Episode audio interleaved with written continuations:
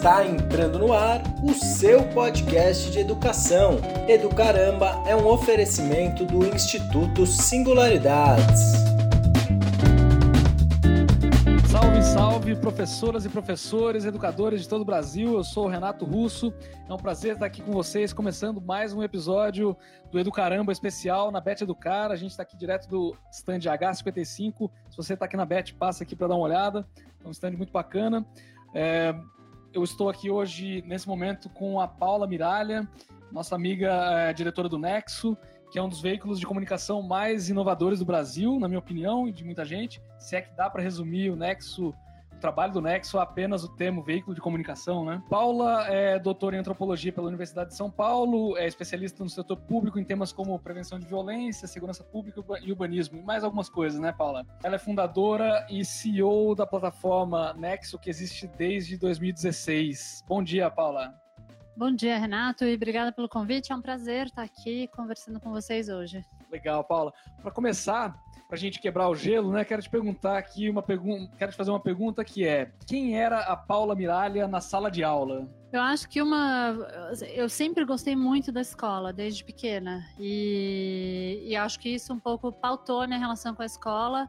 E acho que uma coisa determinante era minha. Eu tive professores incríveis. Então, na sala de aula, eu acho que eu era uma aluna muito interessada. É, eu ia muito bem nas matérias de humanas, sendo super sincera com você, não também nas matérias de exatas mas o que também acho que me fez ser uma aluna que, enfim, é, me interessava, queria melhorar o meu desempenho. Eu acho que eu tive bons professores, tanto nas matérias que eu ia bem, tanto, quanto nas matérias que eu ia mal, e isso foi muito importante para moldar minha relação com a escola, o prazer que eu tinha em aprender, estudar. Claro que, assim, não é, isso não é, uma, não é sempre que você é assim, mas eu, é isso, eu gostava muito da escola, eu gostava muito, particularmente, de algumas matérias onde eu me dedicava tal, e eu tinha muito interesse pela vida escolar, então eu adorava os trabalhos, adorava me envolver na, no ambiente escolar tal, e isso acho que isso moldou minha relação com a universidade e até eu vejo isso um pouco até minha relação com o trabalho em geral, com a vida de uma maneira geral. Pode contar um pouquinho pra gente como e quando surgiu o Nexo? Então, o Nexo, ele é resultado,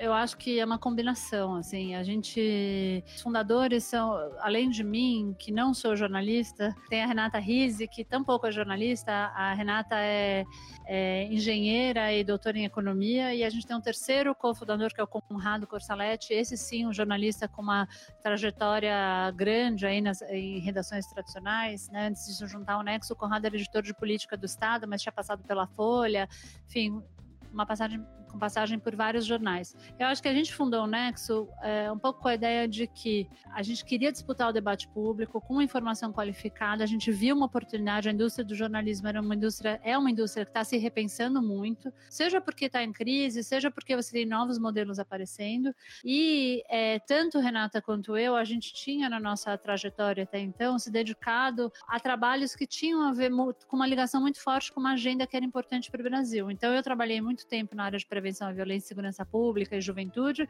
E a Renata tinha trabalhado, assim, feito muito pesquisas na área de educação, de comportamento eleitoral. Então, tinha uma preocupação aí com um projeto de país, com temas que são fundamentais para o país. E a gente, e o Conrado, quer dizer, tinha uma identificação muito grande da gente, quer dizer, com esse tipo de visão, quando a gente foi conversar com o Conrado. Então, o Nexo, para a gente, é um veículo, quer dizer, a gente pensou num veículo, no potencial que a comunicação tem para impactar e contribuir para um debate público mais qualificado, a partir de dados, uma informação informação muito rigorosa, enfim, aproximar o público de temas e sabendo que o público tem interesse por temas que são importantes para o país. Acho que além disso, a gente viu também uma oportunidade, porque, como eu disse para vocês, a, a, indústria do jornalismo está sendo obrigada a se repensar. Então a gente olhou, também enxergou esse momento como uma oportunidade de criar um modelo novo de indústria, de empresa jornalística. Então a gente é um jornal que não tem publicidade no site é, e que aposta nas assinaturas como principal fonte de financiamento. E isso orienta muito o tipo de conteúdo que a gente produz, a nossa relação com os leitores e assinantes, a qualidade daquilo que a gente produz. Então, acho que é uma combinação de uma, é, um modelo de negócios inovador com um tipo de jornalismo que a gente tinha muito, muita vontade de produzir. Legal. A impressão que eu tenho de fora, né, é que vocês de alguma forma bancaram a, a aposta em, uma, em, assinaturas, né, na força do, do da audiência para seguir, para seguir, para tocar o barco, né, em uma certa independência. Então, tem, acho que o projeto do Nexo ele carrega algumas grandes apostas e apostas que a gente nem contava para as pessoas antes, porque elas achavam que elas não levariam a gente a sério. Então, Uma coisa que a gente nunca falava é que Renata e eu somos melhores amigas. A gente, é, eu sou madrinha de uma das filhas dela, ela é madrinha do meu filho. A gente não contava isso para as pessoas porque a gente falava, bom, é, duas não jornalistas, melhores amigas, querem abrir um jornal, tipo, é uma brincadeira. Assim, não é, as pessoas não iam levar a sério. É, hoje a gente tá, a gente conta essa história porque eu acho que isso vem um pouco também de uma identificação que a gente tem e de um elemento que é essencial para o modelo do Nexo hoje. Eu e a Renata, a gente tem visões divergentes sobre vários assuntos. É, e a gente sempre teve esse costume de discutir sobre muitas coisas. E sempre é, se colocou no lugar de aprender muito uma com a outra. E eu acho que esse é um, um elemento muito importante do modelo do Nexo, que é que você pode discordar, você aprende com o debate e você tem uma disposição a estar convencido, a ser convencido pelo seu interlocutor. É, então isso está muito presente nas nossas matérias. O equilíbrio, ele sempre teve, ele é um elemento fundamental do nosso modelo editorial. A ideia de que a gente vai trazer é, diferentes perspectivas para o nosso leitor, com compromisso com a qualidade, isso está muito presente ali. Mas tem uma outra aposta que a gente também não falava para as pessoas, porque elas falam, bom, vocês não vão, é um jornal é, sem publicidade, no momento que a indústria está em crise, que vai apostar nas assinaturas, tem um idealismo muito grande do projeto, que é a gente acredita que no potencial que a comunicação tem para fortalecer a democracia brasileira, para construir, para contribuir para um debate público qualificado, para ter uma interlocução com os nossos leitores que seja também qualificada. A gente acreditou, apostou que tinha um público que está interessado sim por informação de qualidade. As pessoas costumam dizer, ah, internet, terra sem lei. Mais ou menos. A gente tem um público que é simplesmente qualificado, interessado, quer discutir, quer debater, quer consumir o conteúdo, às vezes um conteúdo elaborado, sofisticado, tem público para isso. E principalmente tem um público que, assim, a gente tem hoje uma audiência que está muito, é, que está olhando, está pensando o país, é, faz uma reflexão crítica, quer pensar o país junto com a gente, quer, tem projetos, enfim. Então acho que tem um idealismo também no projeto, que é do Nexo, que é pensar vamos, como é que a gente pode contribuir para um debate no país que seja um debate qualificado, que tipo de informação a gente pode trazer. É, e aí tem um modelo, como você chamou a atenção, que é uma aposta no modelo inovador de negócios. Então, como é que a gente vai fazer desse um veículo sustentável? É, e para a gente fazer sentido inovar aí também. Me chamou bastante atenção quando você fala da, da, desse aspecto da dialética, né? Que é algo que a gente tem buscado também nas formações que a gente faz. A gente forma professores, né? Educação básica. Existe uma, uma certa é, dificuldade em encarar, em, em, em, ver que é possível ter dois pontos de vista diferentes, né? Em uma discussão. E eu vejo isso muito nos conteúdos do Next, nas reportagens em geral. É, eu acho, Renato, que aí tem duas. Eu vejo duas dimensões desse aspecto que você está é, levantando. Acho que uma é, é a gente se perguntar qual é a nossa disposição é, real para o debate. É, então, a gente vem vivendo no país um momento onde me parece que ganhar o debate é mais importante do que debater. Então, você não está ali para discutir, para debater, para escutar, você está ali para ganhar. É, e isso um pouco que bloqueia a possibilidade de troca. Se você não. Na filosofia tem esse conceito que se eu entro numa discussão e eu saio convencido, quem ganhou fui eu. Porque eu aprendi alguma coisa. Então, não é que eu, E a gente, às vezes, se coloca no debate que assim, se eu saio convencido é porque eu perdi. Na verdade, não. Acho que essa. Então, acho que tem um pouco da nossa disposição para o debate e a gente tenta reafirmar isso no jornal, que é a importância do debate. A importância de você escutar uma posição que, mesmo que ela seja diferente da sua. Seja para você se informar, seja para você, eventualmente, sair convencido, quiser aprender uma coisa nova. Acho que isso é um lado. O outro lado é o que, que a gente chama de diferentes perspectivas. E aí é um pouco você pensar como é que você faz jornalismo, porque você trazer o outro lado criando uma polêmica, esse é um exercício relativamente fácil. É, em geral, ele atrai bastante clique, ele gera audiência. Isso não significa necessariamente que você está levando uma informação de qualidade é, para os seus leitores. Então, acho que a gente procura lá no Nexo, um, ter um compromisso em trazer as diferentes perspectivas, mas garantir que essas duas perspectivas tenham qualidade, sejam embasadas por informação, por evidência, por dados, porque é só assim que você vai promover o bom debate. Então, o outro lado, ele não, nesse sentido, não pode ser entendido como polêmica. Ele é, na verdade, você estar devidamente bem informado para poder formar a sua própria opinião. Legal. É, me parece seu, na sua fala, né, que existe um, um elemento de paixão, assim, mas que isso talvez esteja distante, pode se distanciar de uma de debate racional, né, de trazer racionalidade para o debate. Parece que no, no negócio vem muito, muita paixão, mas nas pautas essa paixão vocês buscam distanciar um pouquinho. É, é, é, é que eu isso... acho que são duas dimensões que convergem. Acho que assim tem uma grande, a gente tem muito orgulho do trabalho que a gente faz no Nexo. A gente acredita muito no projeto. A gente, mesmo sendo um projeto jovem, né, a gente foi lançado em 2016, final de 2016, a gente tem é, foi premiado várias vezes, ganhou prêmios internacionais. A gente ganhou o prêmio de melhor jornal online é, da Associação Internacional de Jornais. Nunca nenhum nenhum veículo brasileiro ganhou. A gente recentemente ganhou o prêmio de melhor jornal veículo digital da América Latina. É, os outros finalistas eram o Clarim e o La Nación. E atualmente a gente está concorrendo ao melhor veículo digital do mundo, é, concorrendo com o Guardian e o Washington Post. Tem acompanhado. Então, né? exatamente. Eu, eu, brinquei com a equipe que vai ser um orgulho perder desses dois.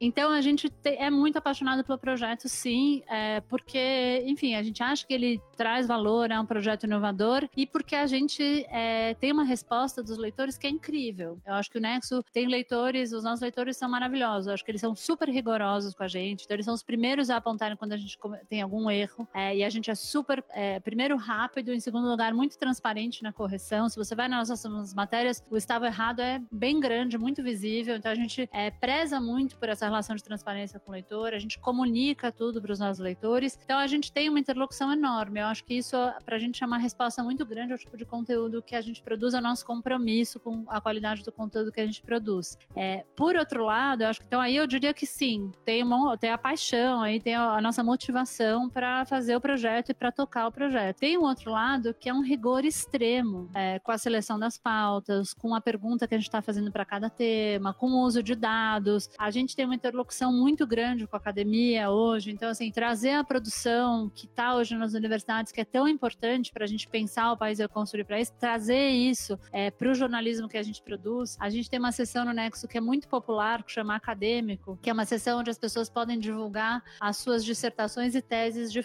é, que foram defendidas. E é incrível, assim, ninguém diria que essa sessão seria tão popular. É, então a gente brinca, a reunião internacional dos nerds está acontecendo lá no Nexo. E é demais isso, porque as pessoas estão desenvolvendo pesquisas incríveis e a, o jornal é uma plataforma para que elas possam divulgar isso para além é, da universidade. Então eu acho que aí, eu acho que é onde a gente tem é, muito rigor, um olhar muito atento para pensar é, a maneira de produzir esse jornalismo. Então eu acho que é essa combinação dessas duas coisas. Bom, é, eu tenho visto, não sei se é minha bolha, mas eu tenho visto muito, muita matéria, nos últimos dias, semanas, é, muita matéria nesse sentido, né? De não, não do Nexo apenas, mas do, do meio jornalístico trazendo é, trabalhos de universidades, né? Pesquisa e tal. É, por outro lado, eu, eu, entendo que existe uma, uma necessidade de formação de uma espécie de ecossistema, um novo jornalismo como é o que o Nexo propõe. É, como é que se enxerga a, a, os caminhos para a formação desse ecossistema? Então você tem um lado, né, é, meios muito antigos, tá, tradicionais, não sei quantos estão preparados para se reinventar, se renovar, e você tem outros potenciais atores aí que é, que é molecada, a gente fazendo, enfim, botando mão na massa.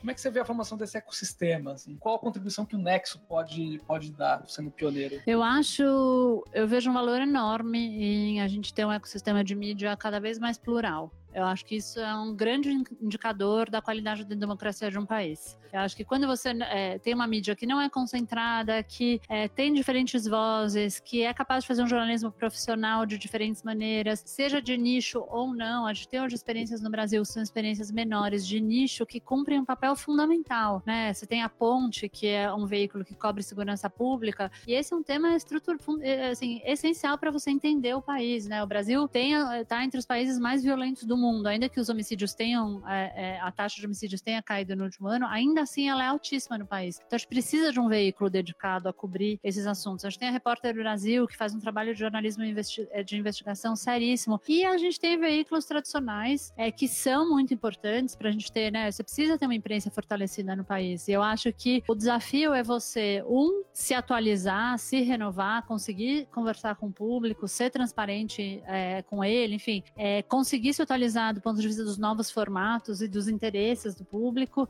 também se atualizar no que é importante para o debate público hoje. Então, por exemplo, o tema da representatividade da diversidade é um tema do qual é impossível não falar nos dias atuais. E eu acho que os veículos têm que estar muito sensíveis para isso. A gente no Nexo é super preocupado com isso. Se você vai ver quem são os nossos colaboradores, para quem que a gente pede ensaio, para quem que a gente pede favoritos, de quem a gente faz de quem a gente faz a entrevista de profissões, você vai ver uma diversidade incrível de pessoas no Nexo. Isso é uma coisa que é uma preocupação que está do jornal desde a época do seu lançamento. A gente vai, inclusive, agora lançar um programa de diversidade na comunicação na redação do Nexo. Então, eu acho que isso é um pouco, é, né, voltando para a sua pergunta, acho que é super importante você ter um, um ecossistema plural é, de mídia no país. Acho que é importante também que os veículos se pensem de acordo com as necessidades do mundo contemporâneo. É, não, é, na minha opinião, não dá mais para o veículo se colocar num lugar onde ele sabe tudo e o leitor não sabe nada. Ao contrário, a gente cultiva uma relação muito horizontal com a nossa audiência, que é muito qualificada, que tem o que dizer, é, e a gente tem que estar totalmente atento às conversas que estão rolando no mundo, nas redes, enfim. Não significa que você é pautado é, exclusivamente por isso, mas significa que você é capaz de responder as perguntas que as pessoas estão é, se fazendo. Sobre, sobre o que o Nexo atingiu até hoje, né? Você falou de prêmios, premiações que são inéditas dentro né, no Brasil. É, além disso, o que, que, que o Nexo obteve até hoje, nesses três anos e pouquinho aí de caminhada? Eu acho que a, a gente,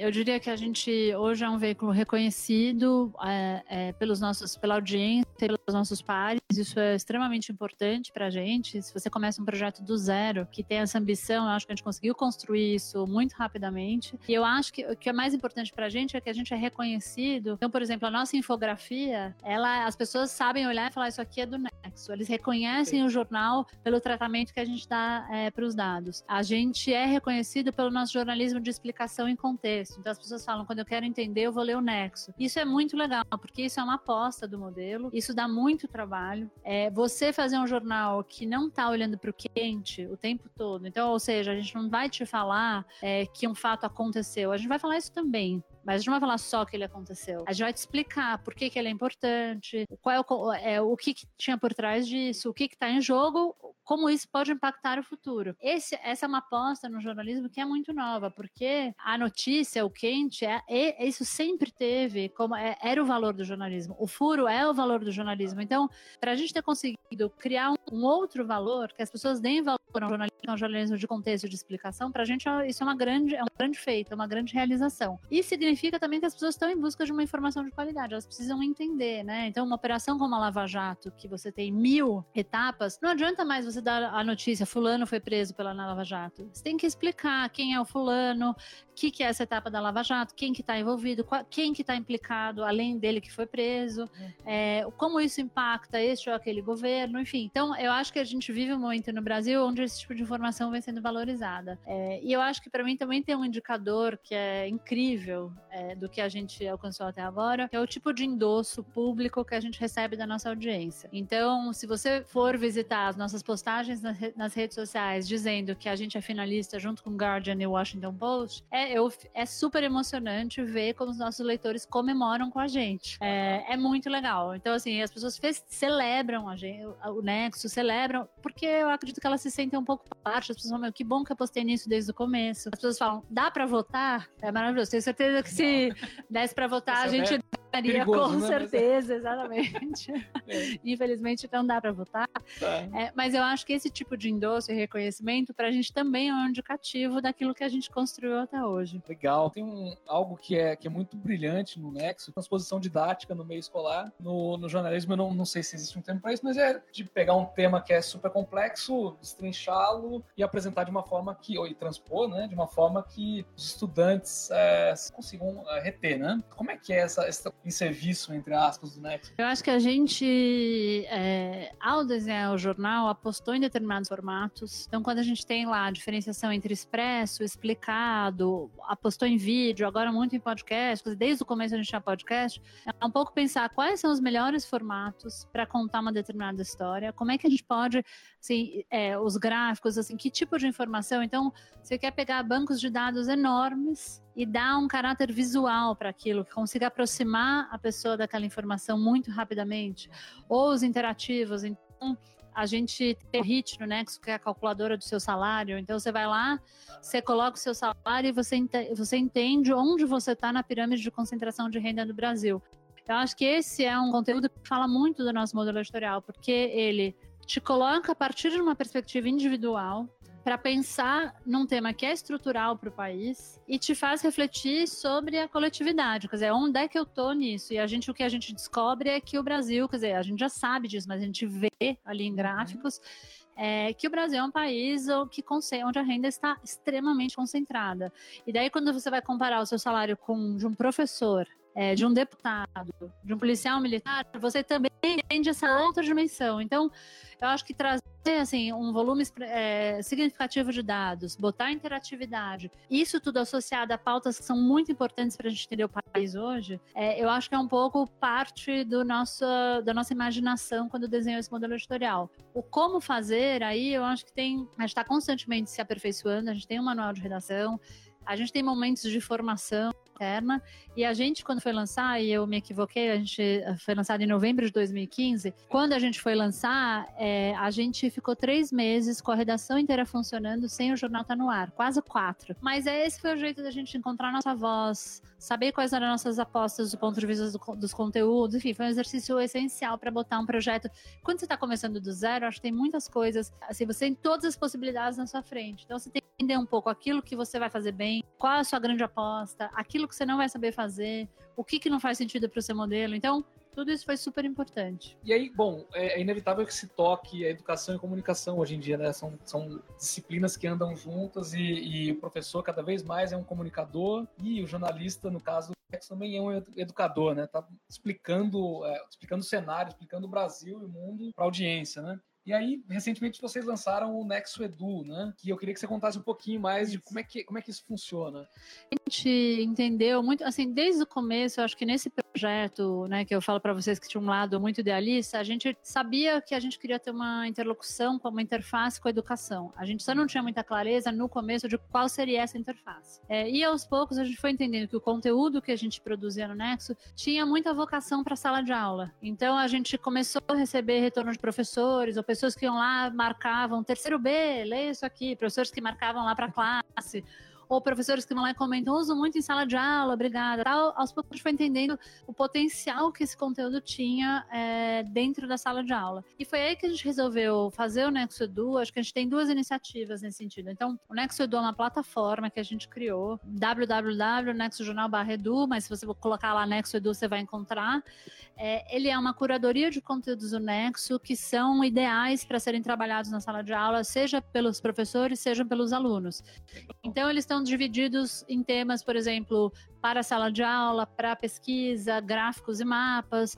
Então a gente tem é, conteúdos, são conteúdos de jornalismo e essa é a nossa vocação. A já, nós somos um veículo de comunicação, conteúdos que são essencialmente noticiosos, do quente. Eles têm uma veia explicativa muito grande eles têm um caráter inovador, né, que você apontou no começo, muito grande também do ponto de vista do formato. Eles abordam temas da atualidade, eles podem ajudar muitos professores a trabalharem determinados assuntos dentro da sala de aula e eles podem ajudar muitos os alunos a estudarem. Então a gente fez a página do Edu. O Edu hoje ele conta além da plataforma, ele tem duas newsletters. Então ele tem uma newsletter que chama Atualidades, que as pessoas recebem, os professores, quem se cadastra, recebe uma vez por semana, que são temas de atualidades, pensando muito no Enem nos vestibulares. A newsletter é uma newsletter super completa, então, por exemplo, de temas a crise hídrica, ou conflitos internacionais, ou direitos. Dessa semana foi direitos digitais. Então, você tem um conjunto de conteúdos do Nexo que te explicam aquele assunto, que te dão elementos para trabalhar aquele assunto na sala de aula. Matéria, seja um explicado, enfim. Só de ler aquela newsletter, ela já te traz um monte de informação sobre aqueles dados. E você pode selecionar se você quer é, usar um daqueles conteúdos em sala de aula ou não. É, e aí a gente tem uma outra newsletter que é uma seleção do Edu, do Nexo, que a gente faz uma seleção dos melhores conteúdos daquele mês. A gente tem um outro projeto que foi super bem sucedido, a gente já foi, teve ele dois anos finalista de um, é, de um prêmio internacional também. A gente fez um chatbot para a preparação do Enem. Fez, a gente fez um bot no Messenger do Facebook que as pessoas, os jovens se cadastravam gratuitamente e recebiam conteúdos temáticos também para se prepararem para o Enem. Esses conteúdos eram todos gratuitos, não estavam no paywall do Nexo, então todo mundo podia acessar. E aí eram pacotes, então a questão indígena no Brasil, crise no sistema prisional, gênero, temas que te ajudam a preparar para o Enem e para os vestibulares. E desde que a gente foi lançado, o Nexo teve presente em vários vestibulares, na FUVEST, na Unesp. Então é super legal ver que a nossa, o nosso conteúdo tem aderência aí também. É, então, para a gente é uma super aposta e a gente fica super feliz. Assim, o retorno que a gente teve do bot é maravilhoso. A gente vai agora fazer uma consulta aos professores para poder aperfeiçoar a ferramenta, porque acho que é super importante ouvi-los em relação a isso. É, então, a gente está o tempo todo querendo aperfeiçoar o Edu, porque a gente vê um potencial enorme aí é, junto a esse público. Legal. Então, professor, professora, educadores aí que estão ouvindo a gente, vai lá no Nexo, é, Nexo Edu no Google. É, Isso, vai aparecer lá, lá, exatamente. É o Nexo Jornal barra Edu ou Nexo Edu no Google você vai encontrar lá, com certeza. E daí pode se cadastrar para receber as, as duas newsletters. Legal. É, isso é um, é um esforço que a gente tem tentado, de alguma forma, também é, é, empreender, né? De como, como usar as múltiplas linguagens é, de uma forma que seja contextualizado com esse mundo novo que tem aqui, né? É, eu acho que tem dois aspectos também em relação a isso que você está chamando a atenção, que é o primeiro é, tem muita literatura fora do Brasil, de pesquisas foram feitas mesmo, que jovens que consomem jornal de maneira cotidiana, eles naturalmente essa pessoa vai ser um cidadão mais crítico, mais engajado, mais preocupado com a sua comunidade. Então, é muito legal pensar nesses termos. Quer dizer, a gente quer que as pessoas leiam o jornal porque a gente quer que elas sejam pessoas que estejam pensando no mundo onde elas vivem. Isso é muito legal. Por outro lado, acho que a gente ser uma plataforma que é exclusivamente digital nos coloca também num lugar muito privilegiado para pensar esses formatos. Então, a gente tem uma sessão lá que são os quizzes. Então, são testes que a gente usa para tratar de temas é, de história. É, então, assim, você conhece essas mulheres da história do Brasil? É, você sabe qual presidente falou é, tal frase? Então, é um jeito que é um pouco mais lúdico, muito desafiador. Né? A gente tem um teste que eu adoro, que é um quiz que eu adoro, que é, é ele desafia os seus estereótipos em relação a países. Então, ele usa mapas para dizer que país você acha que esse é. Então, é um teste que está falando de geografia, está falando de história, mas está falando também de atualidades. E está desafiando também os nossos preconceitos. Então, você tem muitas ferramentas para tra tratar de temas, são os temas tradicionais da sala de aula, mas que você pode abordar de outras maneiras. Então, essa é a nossa aposta é, no Edu. Legal, legal. A gente usa, a gente se, se inspira bastante no, na teoria das inteligências múltiplas, né, do Howard Gardner, que é o pesquisador de Harvard e tal. A gente tenta usar muito isso no, no nosso planejamento de produção de conteúdo também, né? Cada um aprende de um jeito, as pessoas têm que ter acesso a, a conteúdos e formatos que sejam compatíveis com, com os modelos que, que cada um aprende melhor, né? A gente está aqui num podcast, numa, numa, gravação em áudio de um programa de rádio, né? Eu queria que você contasse um pouquinho de como vocês no Nexo exploram a linguagem de rádio, que, como é que é com podcast especificamente. Quando eu estava desenhando o jornal e pensando nas sessões, a gente colocou ali, quer dizer, queria investir nos podcasts desde o início do jornal. O que aconteceu é que aos poucos a gente foi aperfeiçoando esse formato. Onde que isso pode, onde que, de qual maneira esse formato pode ter a cara do Nexo? Que isso é um pouco a nossa estratégia de pensar onde é que a gente vai bem, onde a gente tem de fato uma contribuição a fazer. Então, a gente tem alguns programas fixos e a gente tem investido bastante nesse formato. Então, a gente tem um podcast que chama Como Começar. Esse eu acho que é particularmente interessante para os professores. Enfim, é muito legal que é como começar a ler um determinado autor. Então, como começar a ler Guimarães Rosa. Então, você fala, bom, por onde eu começo a encarar esse autor?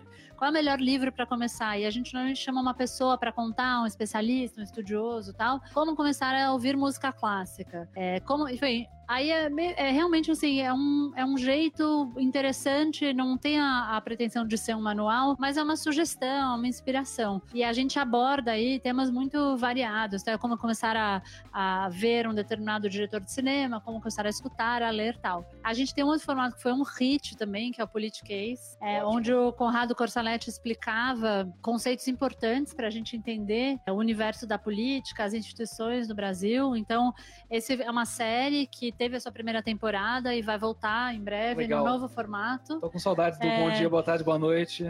A gente teve, o Conrado fez um último, se despediu e aí mil pessoas, cadê? Cadê o Politicase? O que aconteceu? Volta Politicase e é. tal. É muito legal porque, de novo, ele traz um repertório que hoje é essencial pra gente pensar o que tá acontecendo no país hoje. É, a gente tem o Escuta, que é um podcast de música e comportamento e cultura, então é um pouco como as tendências musicais falam do, do, do seu tempo. Então, pode falar de moda, pode falar de comportamento. É, a gente, o nosso editor de podcast é o José Orenstein e a gente tem o nosso grande hit e ele fala do fato que mais reverberou, o fato mais é, importante daquele dia ou que pode mais reverberar naquele dia É, e ele comenta aquilo, ele te explica por que, que isso aconteceu, como que ele pode desdobrar. É o fato mais instigante do dia. Esse é o bordão do Durma com essa.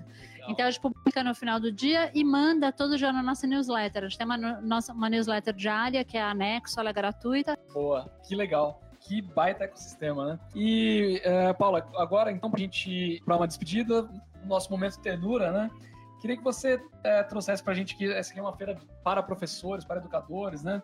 Da educação. A gente perguntar se você gostaria de homenagear algum professor que você teve, pode ser na educação básica, na da graduação, enfim, na sua trajetória escolar aí. Eu, eu queria, na verdade, falar. Eu acho que eu, eu, eu tive um professor de história, o Paulo. O Paulo, infelizmente, estou aqui tentando lembrar seu sobrenome, mas assim, a minha memória tá um fiasco. Freire, não. não. Sou um pouco mais jovem.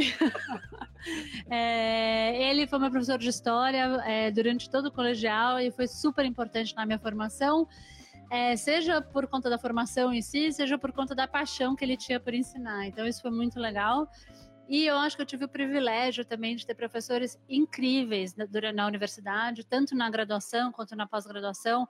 É, eu tive uma orientadora, é, a Lilia Schwartz foi minha orientadora, que é uma professora incrível, mas eu tive, além dela, professores maravilhosos na universidade e que eram professores muito comprometidos com a universidade, com a universidade pública, com o ensino, com a formação dos alunos. E isso determinou muito da minha formação, das minhas escolhas profissionais, e eu considero isso um grande privilégio. Então, eu, nesse sentido, eu me considero muito privilegiada por ter tido, em toda a minha trajetória de formação, professores que foram muito marcantes e são responsáveis eh, por muitas das minhas escolhas até hoje. Muito bem, então um beijo, um abraço aí para os professores Paulo, para a professora Lilian, para os professores da, da Paula aqui, que, que, que muito cordialmente, muito gentilmente compartilhou um pouco da trajetória dela, dos pontos de vista, as opiniões. Muito bacana, Paulo. Muito obrigado. A gente vai ficando por aqui. Não sei que você tenha mais algum recado. Queria agradecer vocês pelo convite. Acho que a gente é, sempre conversa com a equipe. Para a gente é um prazer. Assim, é, é, acho que agrega uma camada de realização quando a gente vê os nossos conteúdos sendo usados por professores e por estudantes. Dá um valor adicional para aquilo que a gente produz. Então, é motivo de muita satisfação. A gente celebra muito isso lá no Nexo. Então, para mim é um prazer enfim, enorme estar aqui conversando com vocês. Super obrigada. Bom, bom, então, professores, usem e abusem dos conteúdos do Nexo. Valeu, gente. Obrigado, Paula. Obrigado, Paulinho, Vitor. Obrigado e até já já.